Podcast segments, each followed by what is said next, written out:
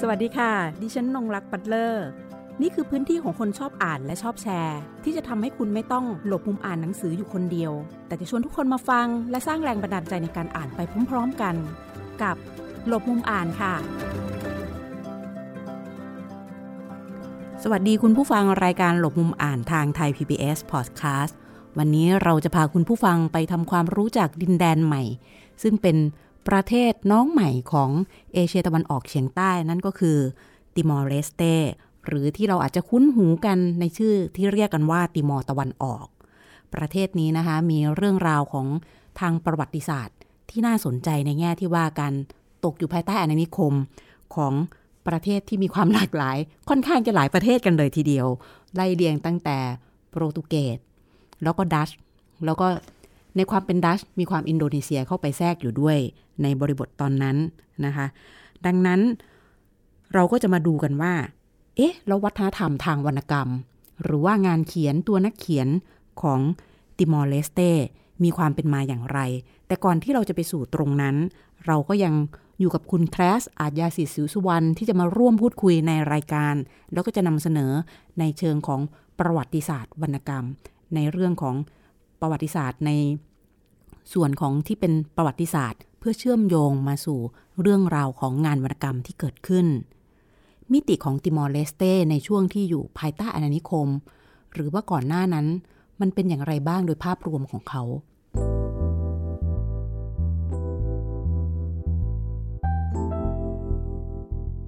จริงๆพอพูดถึงติมอร์ตะวันออกนะครับ หรือจริง ๆ ถ้าชื่อเป็นทางการของเขาก็คือ ติมอร์เลสเต้นะครับ ซึ่งน่าจะเป็นภาษาโปรตุเกสเนาะฮะ ก็เป็นดินแดนที่อาจจะสำหรับคนไทยอาจจะยังรู้สึกว่าเอ้ยไม่ไม่ค่อยคุ้นเคยเนาะแล้วยิ่งพอพูดถึงงานวรรณกรรมจากดินแดนแห่งนี้เนี่ยอาจจะรู้สึกว่าแทบจะไม่เคยได้ยินหรือแทบจะไม่รู้จักเลยนะครับ แต่จริงๆเออย้อนไปตอนที่ผมยังเป็นเด็กๆนะฮะช่วงเเดี๋ยวนี้เขาบอกอะไรเป็นเด็กยุค 90 ใช่ไหมครับ ทศวรรษ 1990 เนี่ยผมคิดว่าเอ่อยุคนั้นมันก็สื่อโทรทัศน์นะฮะ ผมได้ยินคำว่าติมอร์ตะวันออกบ่อยมากๆ เพราะว่าเป็นเป็นข่าวนะมีเนื้อหาในข่าวแล้วก็รู้สึกว่ามีความวุ่นวาย มีความไม่สงบนะฮะแล้วก็จะมีการส่งทหารชาวไทยเนี่ยเข้าไปรักษาสันติภาพในในในดินแดนนั้นด้วยในติมอร์ด้วยนะครับ ทีนี้ถ้าเราจะพูดถึง ติมอร์ตะวันออกเนี่ยเราก็จำเป็นจะต้องเล่าย้อนไปถึงประวัติศาสตร์ที่ที่มีความสลับซับซ้อนพอสมควรนะแล้วก็ยึดโยงจะอยู่กับอินโดนีเซียนั่นแหละเพราะอย่างอย่างที่ผมได้กล่าวไปในตอนอินโดนีเซียว่าอินโดนีเซียนี่มันเต็มไปด้วยหมู่เกาะสารพัดนะฮะเต็มไปหมดเลยนะครับในในอาณาบริเวณนี้มันก็จะมีเกาะก้อนหนึ่งเราเราเรียกว่าเกาะติมอร์นะฮะเกาะติมอร์ก็จะเป็นเกาะเกาะที่มีขนาด ใหญ่พอสมควรนะฮะ แต่ทีนี้เดิมเลยเนี่ยมันก็เป็นเกาะที่อยู่มายาวนานอาจจะมีชนเผ่ามีชาวพื้นเมืองอยู่นะครับ แต่ว่าพอมีการล่าอาณานิคมเนาะหรือมีการแพร่ขยายของลัทธิอาณานิคมเข้ามาเนี่ยนะเกาะติมอร์ได้ได้โดนแบ่งออกเป็น2สส่วนก็คือติมอร์ตะวันออกกับติมอร์ ตะวันตกนะฮะเอ่อในในส่วนของที่เป็นก็คือคือพูดง่ายคือพอเจ้านานิคมมายึดอาณาจักรหมู่เกาะอินโดนีเซียแล้วเนี่ยก็ก็แบ่งแบ่งสรรปันส่วนกันเราเราก็ทราบกันว่าในในดินแดนอินโดนีเซีย ปัจจุบันส่วนใหญ่เนี่ยตกเป็นอาณานิคมของของของดัตช์ใช่ไหมครับเออเกาะติมอร์เนี่ยในส่วนของติมอร์ตะวันตกเนี่ย เป็นของดัตเหมือนกัน ก็คือเป็นอาณานิคมของดัตแต่ว่าในส่วนของตีมอร์ตะวันออกเนี่ยเป็นของโปรตุเกสนะแล้วก็โปรตุเกสเนี่ยเข้าพยายามจะเข้ามาในพื้นที่เนี่ยตั้งแต่เขาเรียกคริสต์ศตวรรษที่ 16 เลยนะย้อนย้อนยุคไปไกลมากเขาเข้าพยายามจะเข้ามายึดนั่นยึดนู่นมากมายนะฮะแล้วก็เข้ามาแล้วก็อาจจะมีการ ขัดแย้งปะทะกันบ้างกับเนเธอร์แลนด์ เดี๋ยวก็รบเดี๋ยวก็ตีกันแบ่งแบ่งกันไม่ลงตัวอย่างเงี้ยแล้วก็มีการเจรจาแล้วก็แบ่งกันนะก็ก็ในที่สุดก็เอาเป็นว่า มีการสร้างป้อมสร้างเขตแดนอะไรด้วยว่าเออในส่วนของเนเธอร์แลนด์เนี่ยของดัตช์เนี่ยฉันก็จะไม่ไปยุ่งนะแต่ส่วนในส่วนของฉันเนี่ยฉันก็จะจัดการนะครับแต่ว่า โปรตุเกสเองเนี่ยไม่ค่อยได้เอาใจใส่พื้นที่ตีมอร์ทางฝั่งตะวันออกเท่าไหร่นักนะฮะ เพราะว่าเออเหมือนอาจจะรู้สึกว่ามันไกลหรือมันไม่ได้สำคัญเท่าไหร่ ก็เลยรู้สึกว่าก็ก็ก็มีไว้ก็ดีก็เป็นฉันก็อยากได้สะสมดินแดนอาณานิคม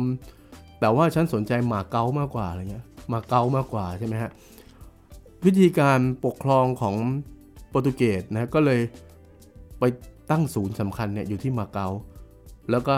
ให้มาดูแลติมอร์ด้วย คือหมายความติมอร์ตะวันออกเนี่ยมันขึ้นกับขึ้นกับโปรตุเกสที่ที่ที่มาเก๊าคล้ายๆกับที่อังกฤษปกครองพม่า แล้วก็ก็ไปตั้งศูนย์ใหญ่อยู่ที่อินเดียอะไรเงี้ยก็จะส่ง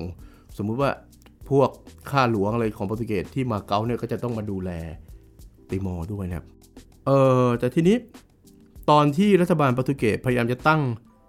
ตั้งเขาเรียกผู้ผู้การ ผู้ผู้การหรือผู้ว่าการคนใหม่มาดูแลเนี่ย ซึ่งยุคนั้นเนี่ยเขาบางทีเขาก็ไม่ได้เรียกว่าติมอร์เลเต้เขาเรียกว่าติมอร์โปรตุเกสนะก็คือเรียกเรียกว่าเป็นเป็นของโปรตุเกสอย่างเงี้ยก็พยายามจะตั้งตั้งให้แบบมาดูแลอย่างเงี้ยนะฮะพอ คนนี้มาถึงเนี่ยด้วยความที่เป็นรัฐบาลใหม่ที่ค่อนข้างจะมีเสรีภาพมากขึ้นไม่ใช่เผด็จการเนี่ย คนนี้ก็เลยบอกเลยว่าเอาละเดี๋ยวเดี๋ยวเดี๋ยวจะอนุญาตให้ติมอร์เนี่ยชาวติมอร์ตะวันออกเนี่ย ตั้งพรรคการเมืองได้นะก็คนก็ตื่นเต้นกันใหญ่เลยบอกโอ้เดี๋ยวจะมีการเลือกตั้งด้วย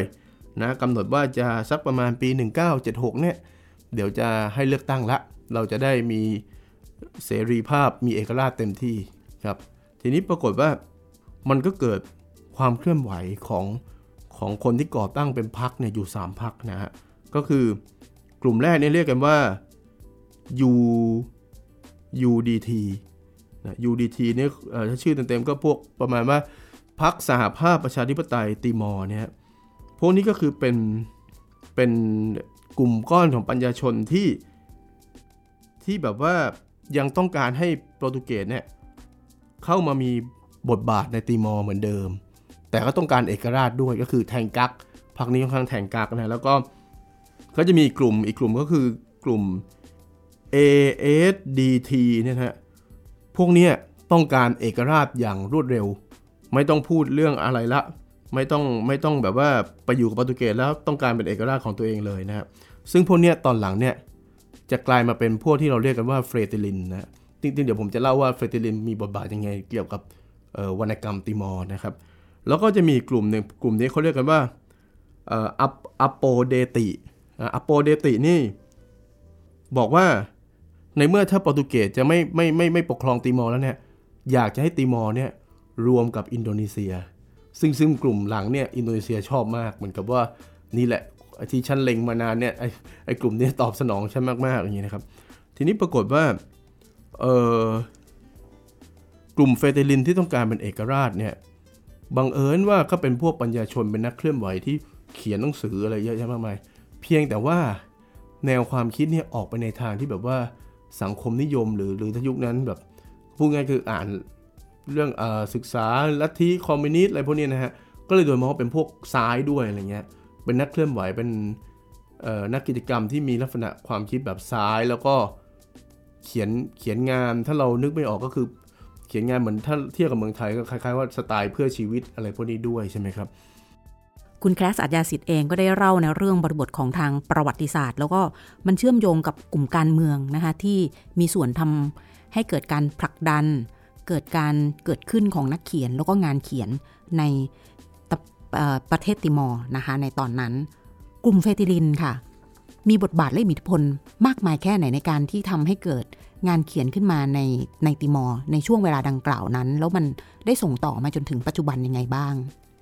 ครับผมก็ ก็กลุ่มเฟติลินเนี่ยอย่างอย่างที่ผมบอกว่าเขาก็เป็นกลุ่มก้อนของการเคลื่อนไหวปัญญาชนอะไรพวกนี้นะครับ ก็จะมีคนสำคัญก็อย่างเช่น พวกแบบว่าฟรานซิสโกซาเวียโดอามารานอย่างเงี้ยนะฮะพวกนิโคลาโลบาโตอะไรพวกนี้เนี่ยพวกนี้ก็จะเป็นพวกชอบรักการอ่านการอะไรเนี่ยแล้วก็ที่สำคัญก็คือพวกพวกนี้เนี่ยก็จะเป็นได้รับอิทธิพลการอ่านมาจาก โปรตุเกสนะพวกนี้ก็จะรู้ภาษาโปรตุเกสอ่านวรรณกรรมโปรตุเกสอะไรพวกนี้นะในขณะเดียวกันก็น่าจะน่าจะมีความรู้เกี่ยวกับอินโดนีเซียด้วยนะแล้วก็มีความเชี่ยวชาญด้านแบบว่าวัฒนธรรมพื้นเมืองแล้วด้วยนะแล้วก็อีกคนที่สำคัญมาก ซึ่งซึ่งคนนี้ก็จะเป็นคนหนุ่มนักสู้ในยุคนั้นก็คือซานานากุสมาลนะฮะซึ่งต่อมาเนี่ยตอนหลังจะกลายมาเป็นบุคคลสำคัญของของของติมอร์เลยครับทีนี้ก็ปรากฏว่า ไอ้ตอนแรกนะครับประมาณปี 1975 ประมาณเดือนพฤศจิกาเนี่ย 1975 เนี่ย อย่างที่ผมบอกว่าพวกเฟรติลินเนี่ยเคลื่อนไหวเต็มที่ แล้วก็ประกาศเอกราชเลย ประกาศเอกราชเลยโดยโดยตั้งฟรานซิสโกซาเวียโดอามารานเนี่ยให้เป็นประธานาธิบดีเลยก็คือกลุ่มเฟรติลินเนี่ยแล้วก็ให้นิโคลาโลบาโตเนี่ยเป็นนายกเลย แต่ไม่มีใครรับรองโปรตุเกส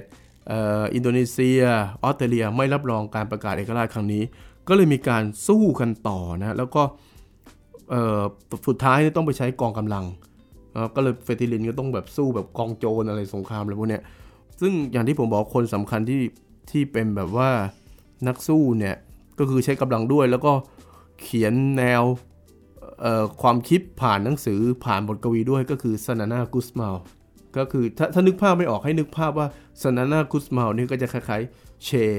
เกวาร่าก็คือแบบว่าเป็นทั้งนักสู้นักปฏิวัติด้วย แล้วก็ชอบอ่านวรรณกรรมด้วย แล้วก็เขียนวรรณกรรมด้วยนะครับ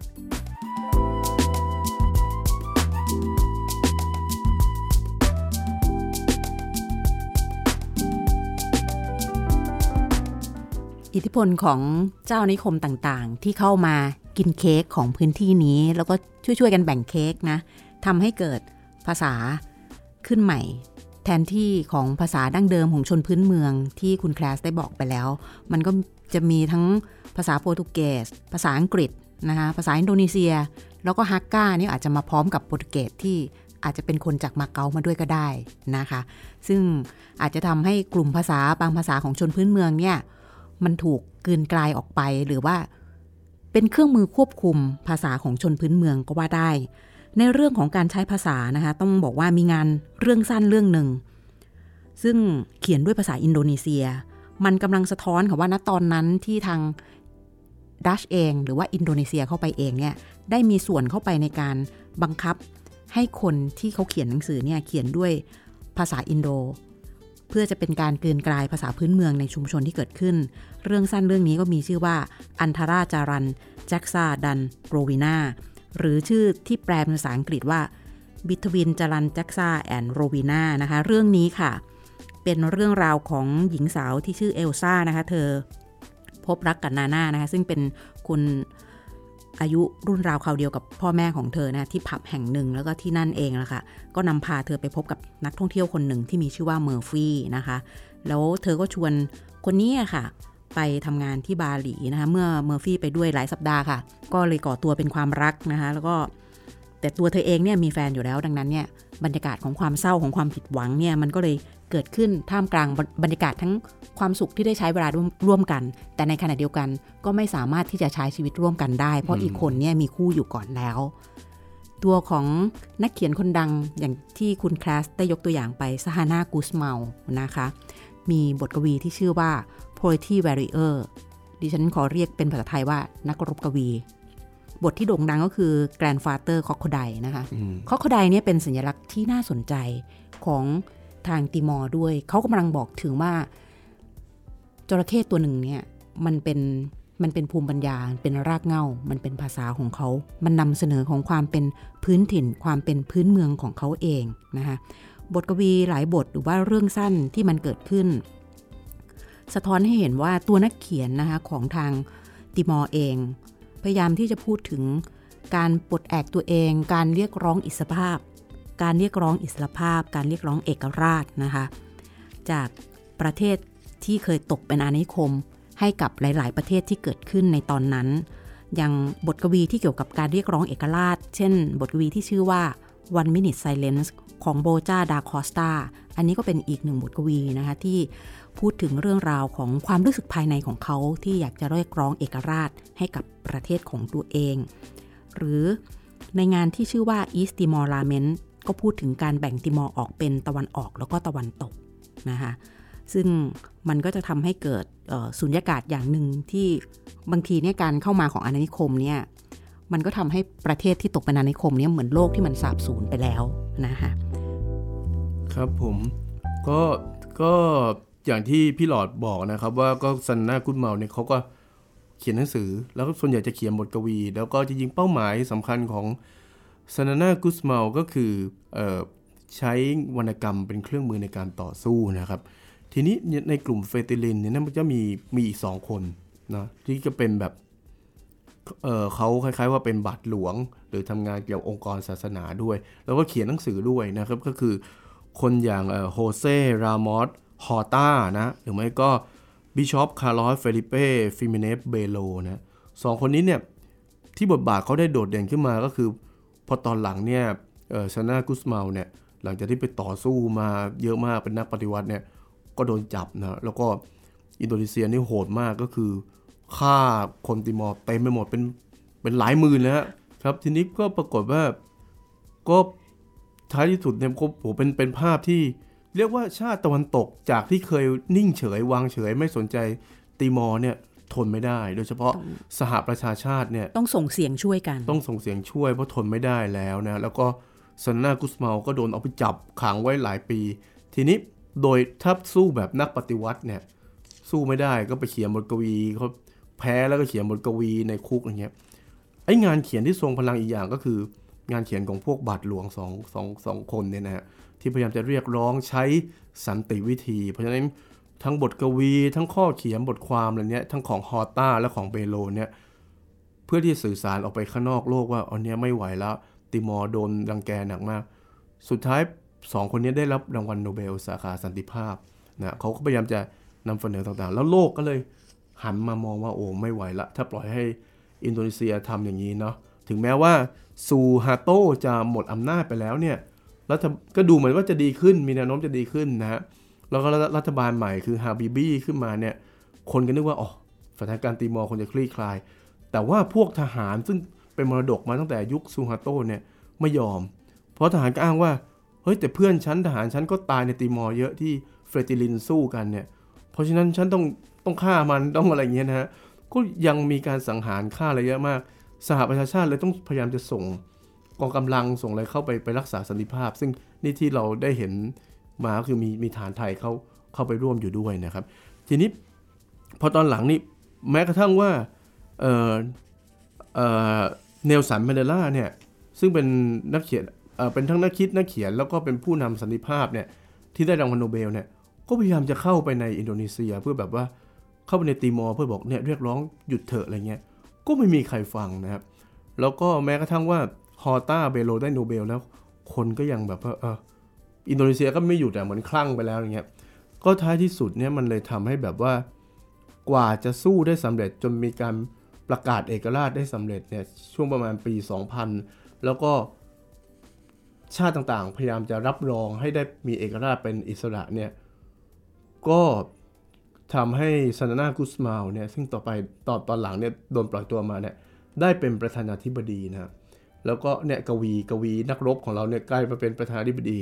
แล้วก็เต็มไปด้วยปัญหาที่ต้องแก้นะครับทีนี้ในช่วงเวลานี้นะฮะมันก็จะมีนักเขียนพื้นเมืองชาวติมอร์หลายคนที่อาจจะเจ็บช้ำระกำใจแล้วรู้สึกว่าฉันจะไม่คงจะไม่อยู่ติมอร์ล้วเเพราะว่าดูแล้วเนี่ยถึงแม้ว่าเฟรติลินจะขึ้นมาเนี่ย ก็ใช่ว่าเดาคาดเดาอนาคตไม่ถูกครับ หลายคนเนี่ยซึ่งเป็นนักเขียนหนุ่มๆอะไรพวกนี้ก็เลยรู้สึกว่า งั้นฉันจะต้องหาพื้นที่ใหม่ คือฉันก็รักตีมอร์ตะวันออกนะ แต่ว่าฉันจะต้องไปอยู่ในโปรตุเกสแล้วล่ะนะก็คือมันจะมีคนอย่างแบบว่าเออลุยส์ลุยส์ลุยส์นะคอร์โดโซนะปัจจุบันนี้ก็จะเป็นนักเขียนนักเขียนชาวติมอร์ที่ที่มีชื่อเสียงแต่ไม่ได้อยู่ในติมอร์ตะวันออก ก็คือไปอยู่ในโปรตุเกสเป็นนักเขียนพลัดถิ่นครับค่ะก็ของลุยส์คอร์โดโซเองนะคะก็จะมีหนังสือที่ชื่อว่า The Crossing นะคะใช่ครับก็ก็ถือว่าเป็นจริงๆ ถือเป็นหนังสือที่สำคัญสำหรับคนที่อยากเรียนรู้ติมอร์นะก็คือหมายความว่าถ้าติมอร์หนึ่งศูนย์หนึ่งแล้วกันนะ ใช่ใช่มีมีนักวิจารณ์ฝรั่งบอกว่า ถ้าคุณอยากรู้จักติมอร์เนี่ยต้องอ่าน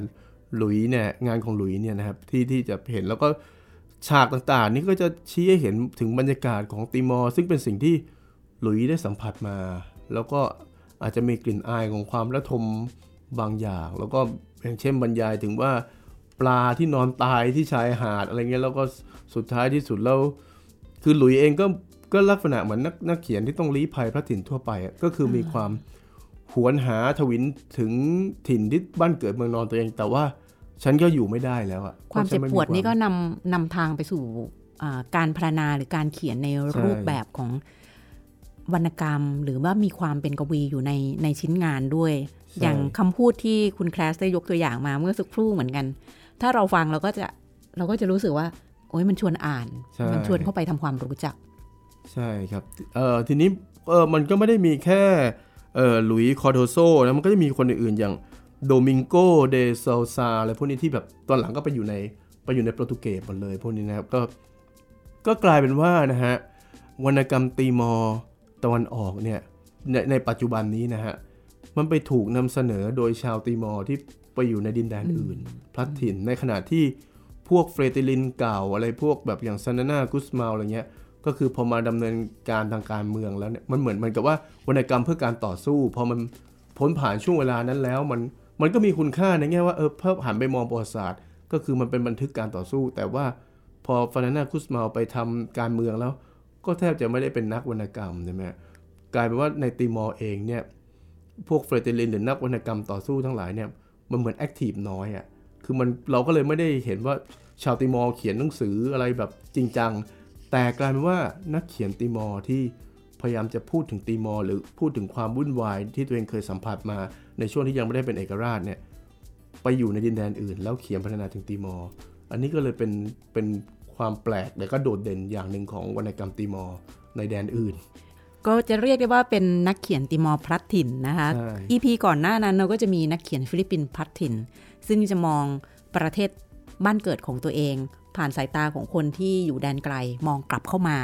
บางทีการมองของพวกเขาอาจจะทำให้เห็นภาพที่มันชัดเจน ภาพที่มันกว้างขึ้น และเชื่อไม่เห็น ไปสู่ความเป็นสากล ให้ทางมุมมองของพวกเขาเนี่ยได้ไปปรากฏต่อโลกที่โลกอื่นๆด้วยในการเข้าถึงผลงานต่างๆ เหล่านี้ อย่างบางบทกวีที่มีชื่อว่า Master Voice of Master เนี่ยมันกำลังซ่อนในยยะบางอย่างอยู่ตรงนั้นในเรื่องของสัญลักษณ์ที่เขากำลังหวยหา พูดถึงภาษาแม่ของตัวเอง ซึ่งมันมันถูกกลืนกลาย มันถูกกล่อน มันถูกกัดเซาะเข้าไป พร้อมกับการเข้ามาของ นานาประเทศที่มาร่วมกันกินเค้กกันอย่างสนุกสนานอร่อยอร่อยในช่วงอาณานิคมที่ผ่านมานะคะ ถ้าในส่วนของวรรณกรรมที่มันพลัดถิ่นที่ถูกมองเข้ามาแบบนี้ในมุมมองของคุณอาจยาสิทธิ์เอง มองว่ามันมันสามารถเข้าถึงกลุ่มคนประชากรชาวติมอร์ในปัจจุบันมากน้อยแค่ไหน ด้วยความที่นักเขียนในปัจจุบันไปอยู่ในไปอยู่ในต่างแดนแล้วนะครับ ก็คืออาจจะเป็นเป็นตัวแทนของชาวติมอร์ที่ ที่เคยผ่านเหตุการณ์มาครับ แต่ว่าอันนี้เนี่ยเป็นข้อที่น่าสนใจว่าแล้วถ้าเกิดติมอร์ไม่มีนักเขียนที่โดยอยู่ในพื้นที่เองเนี่ยซึ่งซึ่งซึ่งมันอาจจะมีครับ แต่ว่ามันมันยังไม่สามารถสื่อสารกับกับโลกได้อะมันก็น่าเสียดายคือเราจะไม่เห็นติมอร์ในในความเป็นปัจจุบันนะแต่ว่าในขณะที่นักนักเขียนพระถิ่นที่ไปอยู่ในโปรตุเกสแล้วเนี่ยคือการมองย้อนของเขากลับมาเนี่ยมันก็คือเหมือนคนไปอยู่ที่อื่นแล้วมองมองเข้ามา มันก็อาจจะยึดโยงอยู่กับว่า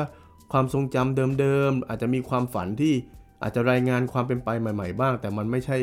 มันไม่ใช่การคลุกคลีอะมันเหมือนไปคุณไปอยู่ในโปรตุเกสแล้วคุณหันมามองติมอร์แล้วก็พูดถึงสิ่งที่คุณเคยสัมผัสในอดีตมาแล้ว แล้วก็ทุกวันนี้เราจะมองยังไงเราอยากให้เป็นยังไง แต่ว่าเราไม่รู้เลยนักเขียนในพื้นถิ่นจริงๆเนี่ยในพื้นที่จริงๆเขาจะรู้สึกว่า ฉันก็อาจจะภูมิใจกับติมอร์อยู่แล้ว หรือฉันอยากจะ ดีขึ้นกว่านี้อะไรเงี้ยนะซึ่งซึ่งเสียงเหล่านี้มันยังไม่ค่อยได้ยังไม่ค่อยได้ส่งเสียงมาสู่สู่สู่ชาวโลกเท่าไหร่นะเพราะว่าเหมือนกับมันเป็นสิ่งที่ยังเงียบหายหรือยังยังอะไรยังคลุมเครืออยู่ในติมอร์อย่างเงี้ยแต่ว่าบทกวีหลาย ๆ บทที่ได้ค้นพบจากการอ่านนะคะเกี่ยวกับติมอร์หรือว่านักเขียนของเขาไม่ว่าจะเป็นอ่าเป็นชาวโปรตุเกสเขียน หรือว่าเป็นชาวติมอร์เขียนเองนะคะมันก็ได้ สะท้อนหลาย ๆ อย่างที่มันเกิดขึ้นในประเทศของเขาออกมา ได้อย่างน่าสนใจทีเดียวนะคะอาจจะมองว่านักเขียนในในกลุ่มการเมืองที่เคยก่อตัวกันเกิดขึ้น ตอนนี้ภารกิจมันก็อาจจะเปลี่ยนรูปแบบไปนะคะมันเกิดความเปลี่ยนแปลงของบริบททางการเมืองในบ้านเมืองของตัวเอง ดังนั้นอาจจะทำให้ไม่ได้มีเวลามาเต็มที่นัก แต่อย่างไรก็ตามใน ตัวชิ้นงานที่เราหยิบยกมาวันนี้ที่มาพูดคุยแล้วก็นำเสนอในรายการหลบมุมอ่านก็ถือว่า เป็นตัวชิ้นงานที่ให้ภาพสะท้อนควบรวมในเชิงประวัติศาสตร์ ที่ถูกสะท้อนผ่านออกมาทางงานวรรณกรรม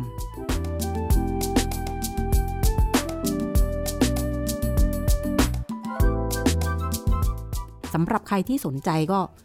งานวิชาการมีจำนวนเยอะทีเดียวนะหนังสือกลุ่มนี้จะทำให้เราอะเข้าถึงติมอร์แล้วก็ทำความรู้จักเขาได้อีกช่องทางหนึ่ง นอกเหนือไปจากการที่จะต้องไปตามหาตัวชิ้นงาน หรือการที่เราตั้งคำถามอยู่ว่า ณตอนนี้วรรณกรรมของเขาหรือว่าตัวนักเขียนมีการเคลื่อนไหวอย่างไร แต่สำหรับในส่วนของ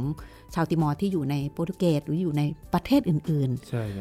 การทำงานก็อาจจะมีความคล่องตัวกว่าใในในเรื่องของการทำงานเขียนแล้วก็ ภาพสะท้อนที่เขากำลังมองกลับเข้ามา บทกวีที่ชื่อว่าวีวาติมอร์เลสเต้นะคะ เขียนด้วยภาษาโปรตุเกส แล้วก็บอกเล่าถึงความเจ็บปวดของการตกเป็นอาณานิคม ชีวิตและความตาย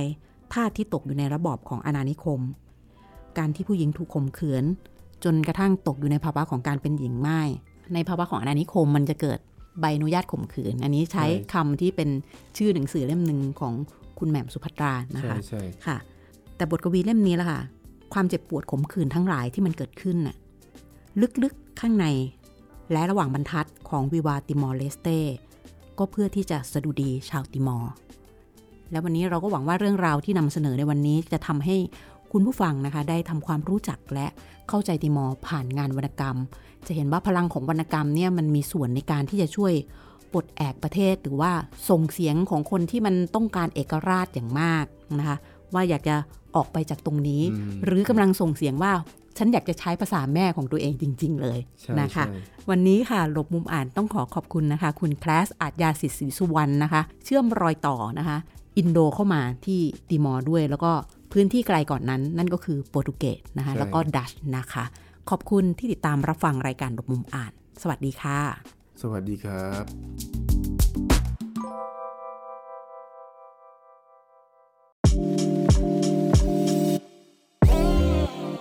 ข่าวสารและความเคลื่อนไหว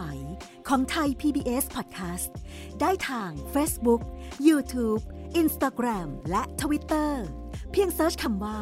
ไทย PBS Podcast